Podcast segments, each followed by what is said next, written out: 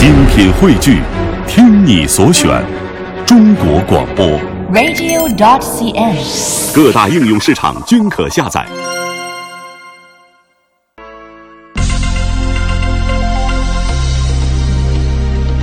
听众朋友，欢迎收听汽车小课堂，我是深圳市通达汽车培训学校汽车高级工程师汪贵新。今天的汽车小课堂给大家讲一讲，你喜欢三厢车还是两厢车？买车的时候遇到两厢车还是三厢车，你喜欢挑哪一款？下面看看三厢车还是两厢车各有哪些优点。从传统的外观造型上看，有人抬轿子模样的车身，也就是俗称有屁股的才是正经的汽车。从这点上看，拥有流线型车身外观的三厢车更符合人们的审美观念，所以三厢车显得比两厢车更漂亮些。但两厢车有着天生的优势，是最符合空气动力学的外观。两厢车比三厢车明显降低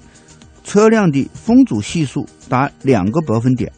而且两厢车比三厢车一般较轻一点，所以两厢车的油耗普遍省油可达4%。两厢车的车身更短，车辆操控方面的优势是明显的，在转弯、掉头、停车方便性等方面，两厢车无疑要高出一筹。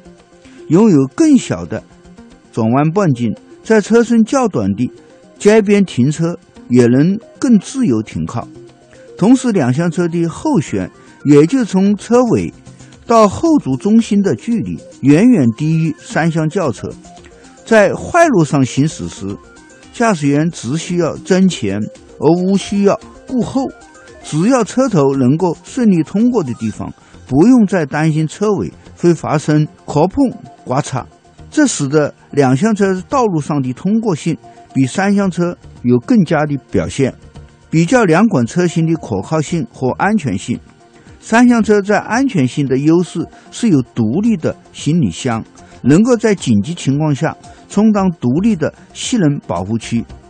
遭遇后方猛烈追尾时，后排成员受伤的几率比较小。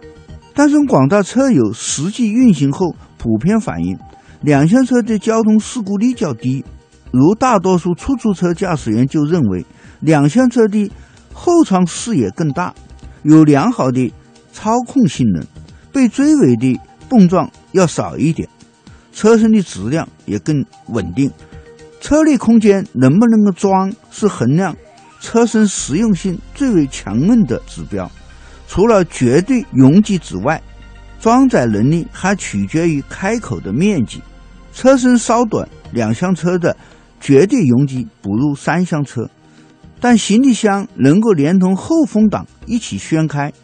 在搬动如带包装箱的电视机之类的大件物品的时候，两厢车有无可比拟的优势。更为重要的是，两厢车的后排座椅都非常便于折叠，能与行李箱营造出更为宽阔的装载空间，这也是三厢车所无法实现的功能。影响两厢车档次性的还有私密性和防盗性，透过后挡风玻璃毫无疑问会把车内的空间直接地暴露出来，可看到车内的一切毫无私密性而言，尤其是在行李箱放置生鲜海产时，味道很容易窜到乘员箱内。相对而言，三厢轿车后备箱的封闭性就比较好，而且三厢车的防盗性更好，不撬开金属的尾盖就无法偷盗。当然，从传统的审美观来看，至今也有不少人坚称只有三厢车才算得上是轿车。在我国出入高档酒店和会所都是三厢的中级以上的车型，几乎没有人会考虑两厢车，因为两厢车会被人视为有失身份，似乎两厢车只是低端车的替代品。刚才给大家分析了两厢车和三厢车各自的优缺点，具体如何选择还要根据你的实际需要再做决定。听众朋友，今天的汽车小课堂由深圳市通达汽车培训学校汽车高级工程师汪贵行编写或讲解。深圳市通达汽车培训学校坐落在深圳市南山区，联系电话